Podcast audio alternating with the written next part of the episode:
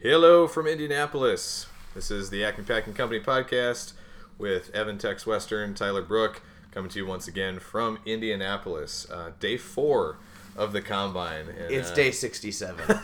it's like day 150 at this It's point. it's it's the marathon continues, man. Um, so since our last update yesterday, we've gotten the wide receiver, uh, quarterback, tight end workout numbers in.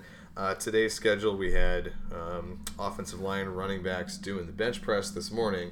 Uh, they'll be working out this evening, um, kind of similar to yesterday. We won't have those numbers until tomorrow for you.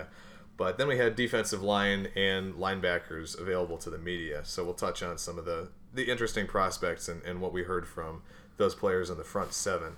But first off, let's touch on some of these wide receiver workouts. Yeah. Um, some some surprising times, impressive 40s really across the board, um, and very few guys running the three cone, and those who did didn't particularly fare very well. Um, I think we, we've talked about the schedule of the workouts being a problem. Um, it seems like a lot of guys either didn't have, didn't even have the opportunity to run because drills were going along. That's wild to me. That's incredible. Um, the fact that, that the NFL wouldn't have planned out the, the drills in sufficiently to make sure that everybody was able to do everything in the same day. So that's that's insane. But even of the, the ten receivers or so who did run, um, the times were pretty uninspiring. I think Yeah. only two guys ran running under seven second cones, which was almost the standard for, for guys a couple years ago. So that's it's a little bit sho- a little shocking, a little disappointing. Yeah, I don't. There's got to be something going on with these scores because we're seeing a trend since like 2017. You know, Packers uh, love those sub seven three cone guys. Um, and I think I think it was in the 20s in 2017 of the number of guys wide receivers that ran under that, and we only had two this year. So it, it's very strange. Maybe it's the way they're handling things at this point. Yeah. Um, so I don't know how much they're going to put weight into that at this point because the data just seems very strange. Maybe we'll get some better numbers at pro days. Who Yep. knows? Yeah. Well, as far as the Packers' body types, we talked about the measurements a little bit yesterday, but um, I know you wanted to hit on a few of the guys who ran really well that are Yeah. in that Packers size range that they like. Well, the number one guy that's basically the star of the the night uh, was uh, Christian Watson out of North Dakota State. And it seems like the Packers Twitter has a lot of overlap with North Dakota State Twitter. Yep. Which I'm not. I, it's very strange to me, but yeah, we'll we'll just accept it. But I mean, he tested off the charts athletically. Um, I mean, just in the 80th, 90th percentile in everything he did. I think he had an 11 foot broad jump. Ran in the four threes. Is that correct? Four threes. Four three six, I believe. Four yeah. three six, unreal. Uh, and this guy is, I mean, you talk about Packers size, 6'4", 211. Like he fits all of these thresholds that they're looking for. Um, did not run the three corner shuttle. Smart guy because it seems like it seems like it was a smart move not to do that, given how Yeah. uh, poorly a lot of people tested on it. But you know, when everything he did test in and his size, I mean, he really stood out. Um, he's one of those guys on tape too. He's got like all these highlights. I mean, it's kind of hard when he's not making the highlights to watch him because like he's playing against FCS guys. He's not really standing out a whole lot outside of these like you know, a couple big plays a game. Uh, but with that athletic testing, man, um, uh, brought it up. It could be a really nice replacement for MVS. Yeah, definitely. Have be that deep threat, um, and and if you can get him to be a little more consistent, it seems like that's the idea. the The flashes are there. Those those highlights are very impressive, and so if you can can get him to develop some more consistency, um, yeah, I think he could definitely be that that guy to take the top off the defenses. And he's not he's not likely to be a first round guy. I mean, he's probably a day two pick somewhere in that range. And I think that's a, a realistic time where where the Packers could consider drafting a receiver. We know they don't do first round guys. Uh, they haven't done it in 20 years. So um, yeah, targeting him and sometime on day two seems like it makes a lot of sense. Yeah, other guy, potential day two or maybe early day three guy is Alec Pierce out of Cincinnati. Um, just another guy that tested extremely well. Um, you know, 4'4", 140 yard dash. He comes in at 6'3", 211. 40 inch vertical jump, 40 and a half inch. Yeah, that that's something that's really going to stand out to some guys. Three cones, 7.13. Again, made the mistake, man. He should, shouldn't have ran it. Yeah. Uh, but then the broad jumps, you know, almost, it's 10 feet 9 inches. So, Yeah, fast, explosive guy. Um, you know, not not super quick feet though. So be interested to see how he runs those at his pro day. If he if he improves those times from from what he put up on both the cone and the shuttle drill. But some interesting highlights on him at coming out of Cincinnati. Um, you know, working with Desmond Ridder, a quarterback. He jumps out the gym, man. He's a contested ball guy. But you know, I talk about it every time we talk about draft. Like I try so hard not to fall in love with the contested jump ball guys because why aren't you getting separation? Right. But I mean, he makes catches, man. Um, and if he's this athletic, you know, I kept comparing him to Chad Hansen, but now that we got some measurables on, uh, Chad Hansen didn't test nearly as well. So that's something to keep an eye on. I'm actually, I might need to go back and take a second look at this guy just because, again, when you're testing that well, and I just see again, my brain just went to ah, it's Chad Hansen. He's gonna be the jump ball guy. um, you know, I think I think there might be something there. So I'll keep an eye on. You know, I still have him with a day two grade, but just maybe it might be good to get some more context behind those numbers. Sure. Yeah. Well, I think the probably the biggest disappointment as far as the receiver workouts is Purdue's David Bell. Rough. Um, he measured in. We talked about him yesterday, kind of Davante Adams size, but you know we know Adams isn't a super fast guy. I think he ran a four five six, but Bell was in the four sixes uh, uh, with his forty. And I'm pulling it up now, but Yeah. it, it was just a really, really rough workout all around. Um, a, a, a four five seven shuttle that's that's almost half a second off you know the, the, the really good times It's a sixth percentile oh my gosh score of Yeah. wide receivers. it's that might drop him down out of day two Yeah, at this point I mean, outside of his size, again, it's like six two over two hundred. Uh, he didn't finish above. You know, he's in the forty fifth percentile in broad jump. Nothing else cracked uh, cracked forty percent. and it's kind of shocking because he, he was always getting separation Really good at route runner. yeah So you got to wonder how much of that is just technique, and then you know that makes it concerned. Is, is, is it upside? You can make the argument like even if the upside's not there, at least you know he's got the technique down that he can play right away. Yeah. The question is, is he going to be like an ascendant talent, or is he just going to be a role player guy? yeah that's that's not a whole lot of projection moving forward to, to, to work with Mm-hmm. he might he might be a guy who's already pretty much at his ceiling Yeah. Um, you know, the other guy that may not have had a great. Uh, he's kind of the opposite instance because, you know, his testing wasn't terrible, but Treylon Burks Yep. uh, didn't test as well as everyone thought he was going to. Um, you know, the good news on that part, though, is there's some guys where just like the athleticism just shows up on the field. right And so, you know, maybe he's not the uh, the smoothest guy. Like obviously, he did the three cone, didn't test particularly well. His vertical was a little disappointing. Um, you know, so I'm not I'm not too worried. Uh, just because when you see him on the field, he's an absolute beast. I still imagine he's the first wide receiver taken. Yeah, Honestly, yeah. Well, uh, you, saw some of the other guys who are in that conversation for wide receiver one also testing well. Chris Olave, Garrett Wilson, the two Ohio State guys, both ran really well. Um, both sub four four, I believe. Um, so, yeah. Olave's initially was hand timed under four three. Come back with an official, I think four three eight for for Olave. I believe. around there, yeah. Um, but that's a that's a great time for him.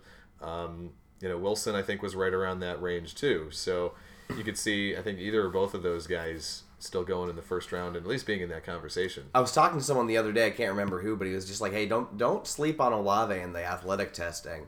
Uh, you know, he might end up, you know, showing out or, yeah, what am I trying to say? Showing up, showing up Garrett Wilson. Yep. Uh, so you know, he was right, man. Uh, I was surprised at the speed. He always looks smooth on tape, but uh, he has that kind of athleticism.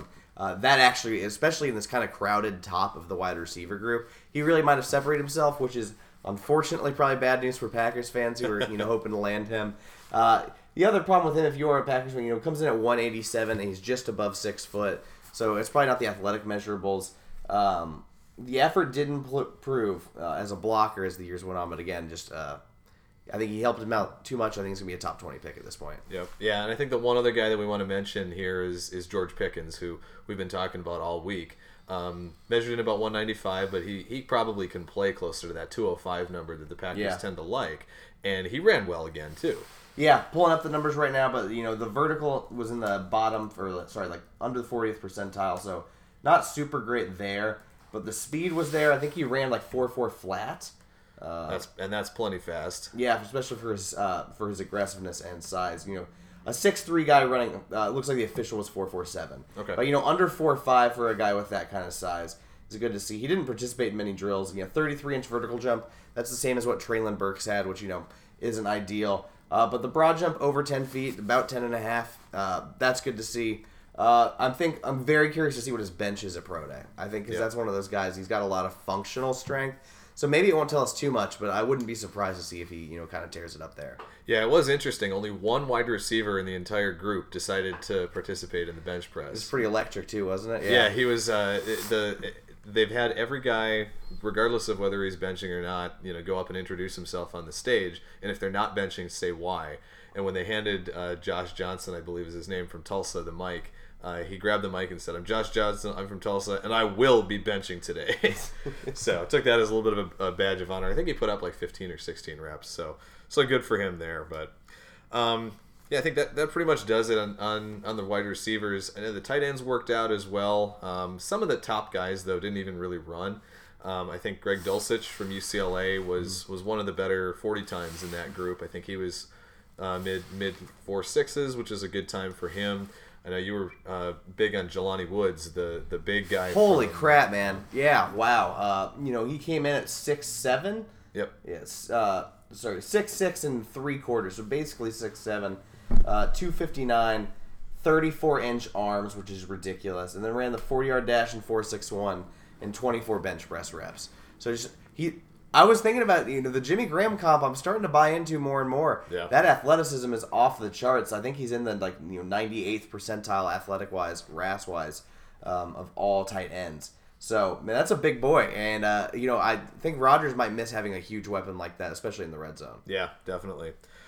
Well, we'll move on to today's news uh, for coming out of the, the media availability for the front seven players. Um, before I touch on that, though, first thing I wanted to mention is um, hearing some rumblings here at the combine that the Packers are talking with Preston Smith's agent.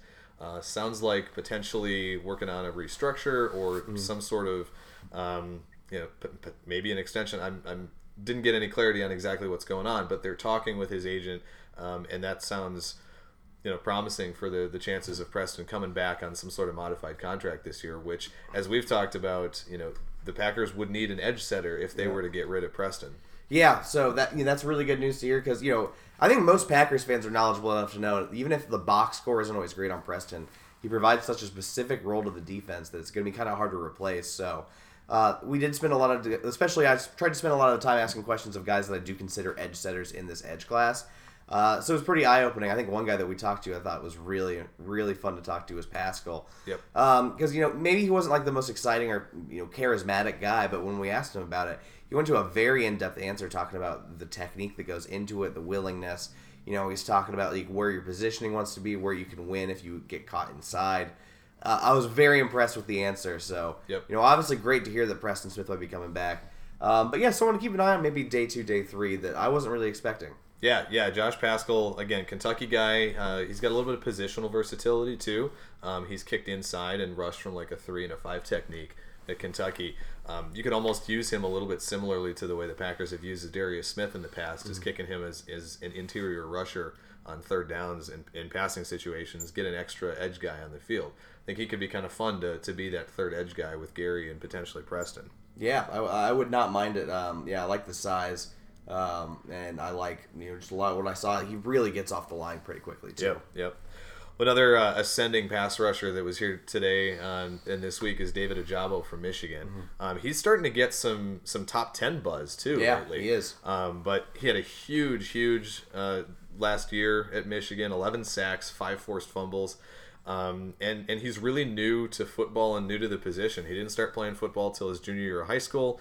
Um, he's originally was born in Nigeria, moved to Scotland when he was seven years old, and then came over to New Jersey for high school at around age 15.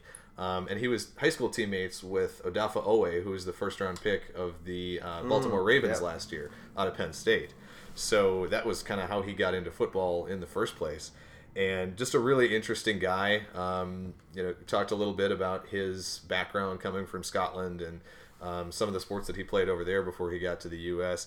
Uh, it turns out he hates haggis, which knocks him down a couple of notches on my board. haggis is delicious. Don't let anybody tell you otherwise. Um, but yeah, it was it was kind of fun to uh, to hear him talk about his upbringing a little bit. He actually made a couple of comments about um, just loving the Scottish people and how friendly and and uh, and calm and kind of even keeled they are, yeah. and just how how safe everything feels in Scotland. And somebody who's traveled over there, I mean, I can kind of echo that. It's it's just a, a beautiful place, um, and and it was really cool to, to get some insights from him on having grown up there. Um, came on Thibodeaux. That was fun. Yeah, another another top guy, probably top five pick. You think? I, I have him as my number one overall prospect. this entire conversation is ridiculous. Just because he's kind of an outspoken guy sometimes and get a little you know heated. Uh, the Alabama comment did him no favors. All these Alabama people trying to bring him down. Uh, I was pretty impressed with him. You know, he's got enough confidence. He, I don't think he came off as cocky. Unlike another edge rusher, I won't say him by name, but there was another guy I saw where I was just like, really did not enjoy listening to this guy speak. It seemed kind of self-centered. Uh, Thibodeaux was, you know, very. Uh, he he knows his confidence. He's self-aware. He knows the things he needs to work on.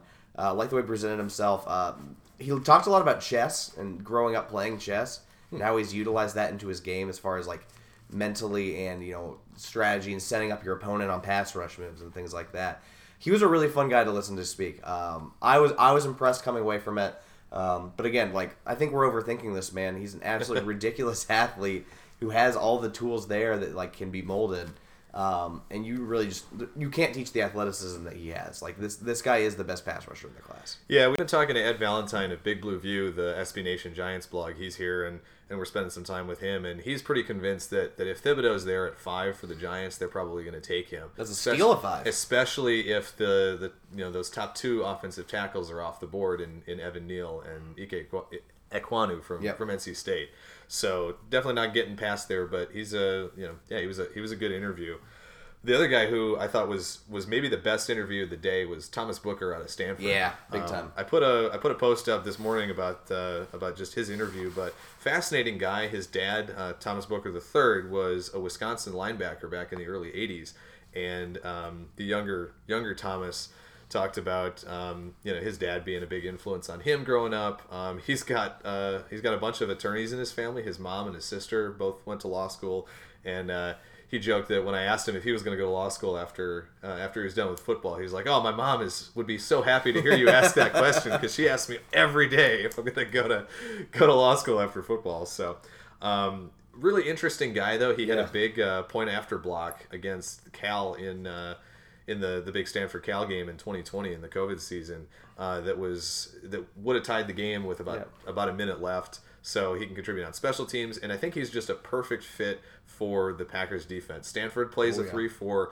Um, he said he basically mostly plays a, a four technique, so over the head of the tackle. Yeah. Um, in, in Stanford's defense, and then he's also moved inside to, to two and three technique when they go into a nickel, and that that's exactly what the Packers could use is another guy out you know out of that five tech spot to kind of rotate in with Dean Lowry a little bit. Um, you could play play him a little bit at the three. Um, you know, you, obviously Kenny Clark has been playing a little more three technique any as it is in, in base, but um, I think he'd just be a really good schematic fit, and I'll be curious to see what, what you and maybe Justice think of him if you do a little Yeah. you know do a little tape study on, So- on his game. After you talk to him, uh, you know, I always love going over to the guys where no one is there. And he's Yep. just kind of standing there awkwardly.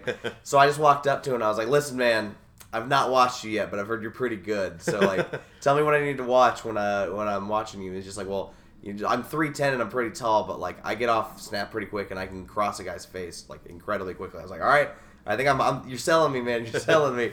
Uh, but he was great, man. I love talking to him. It was a really nice conversation. Uh, you know, it's gonna be uh, it's one of those guys when you walk away from the presser, like even if he's not a Packer, you'll be rooting for him. Definitely, and and with that, you know, that quickness, he said that uh, his dad's got all these little quips, these Tom Bookerisms they call them, but one of them is is slow feet don't eat, and I kind of like that that uh, that he's always kind of really worked on his footwork um, and and used that to, to his advantage on the interior.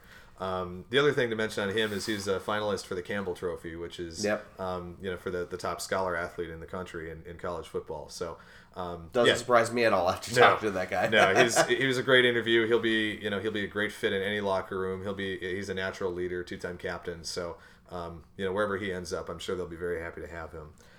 I got to talk about my guy if we're talking about good interviews too. Do it, yeah, Devonte Wyatt out of Georgia. Yeah. That was probably my favorite interview, maybe of the week so far. He was cracking me up nonstop. Um, someone asked him, like, you know, he kept talking about how much he loves football. He was really energetic. He was just excited to be there. He talks about how fun it is. He talks about, because he was like positive, upbeat, super friendly. Talking about when that uh, switch flips when it comes game time. And it's like, why do you love football so much? He's like, oh, I gotta hit people. If, if I got to hit y'all, I'd probably be going to jail. And I was just like, damn.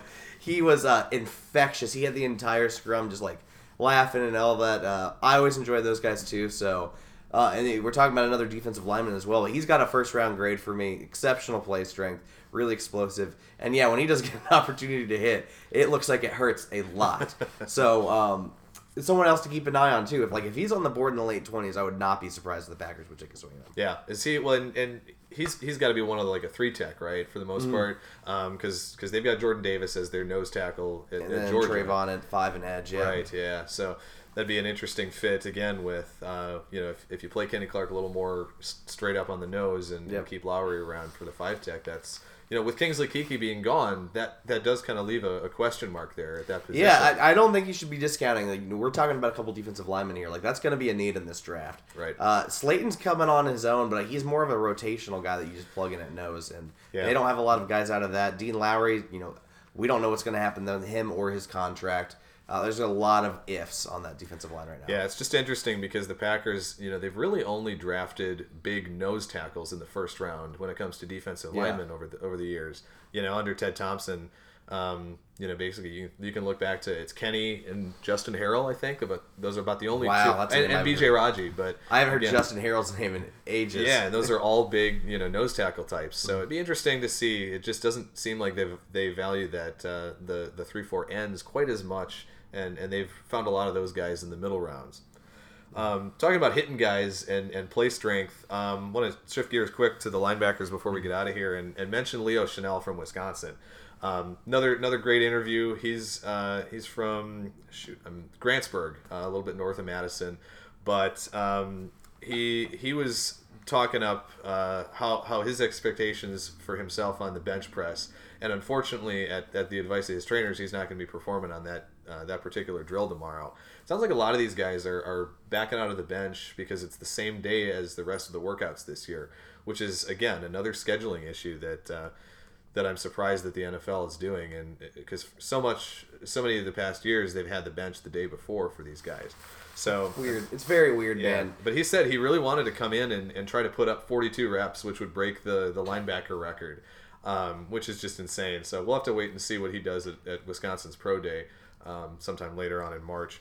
But a- again, he was a he was a great interview. He's a, a, a quieter guy, but he's got kind of a quiet, like dry sense of humor, and uh, had a good time. And one of the other things I've been doing this week is asking all the Wisconsin guys and former Wisconsin guys uh, where the best cheese curds are.